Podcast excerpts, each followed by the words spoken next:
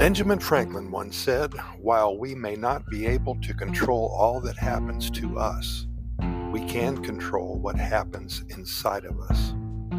Well, Benjamin Franklin's quote emphasizes the power of internal control and resilience in the face of external circumstances. First of all, the power of perspective. Franklin's quote underscores the importance of perspective. While external events may be beyond our control, our reactions and interpretations are within our grasp. We control that. Adopting a positive outlook can transform challenges into opportunities for growth and for learning. A shift in perspective allows us to find silver linings, even in difficult situations.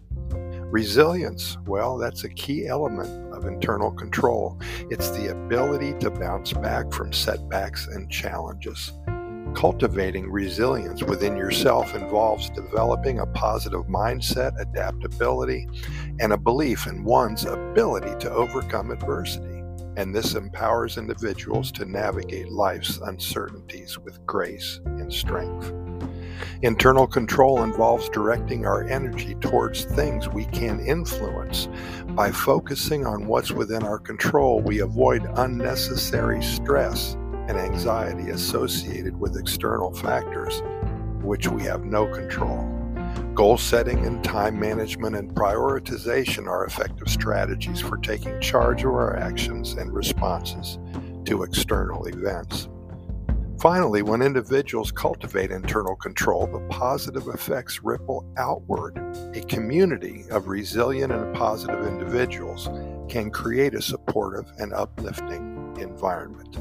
Of course, acts of kindness and encouragement and support contribute to a collective well being, reinforcing the idea that our internal states can influence the world around us. In conclusion, Benjamin Franklin's timeless wisdom encourages us to recognize and harness the power within ourselves. We need to cultivate a positive mindset always and embrace resilience and focus on what we can control. The journey of self discovery and growth is a remarkable and uplifting endeavor that empowers us to navigate the ebb and flow of life with strength and optimism.